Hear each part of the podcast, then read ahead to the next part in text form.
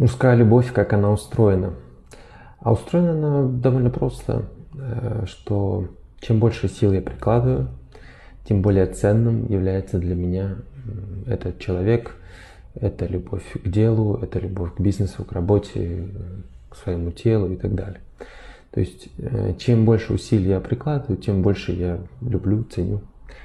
Поэтому, дорогие женщины, если вдруг вы хотите понять, э, насколько, сколько любви к вам, э, в вашу сторону. Посмотрите на его поступки. А что он делает для вас, что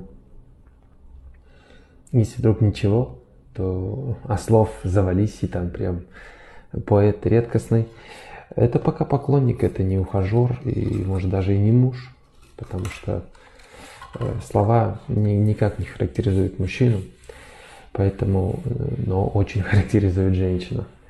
Я имею в виду те слова, которые в спокойном выражении, э, когда женщина не просто да, эмоционирует, а просто говорит о своих чувствах, о том, что ей важно. И это так и есть, это правда.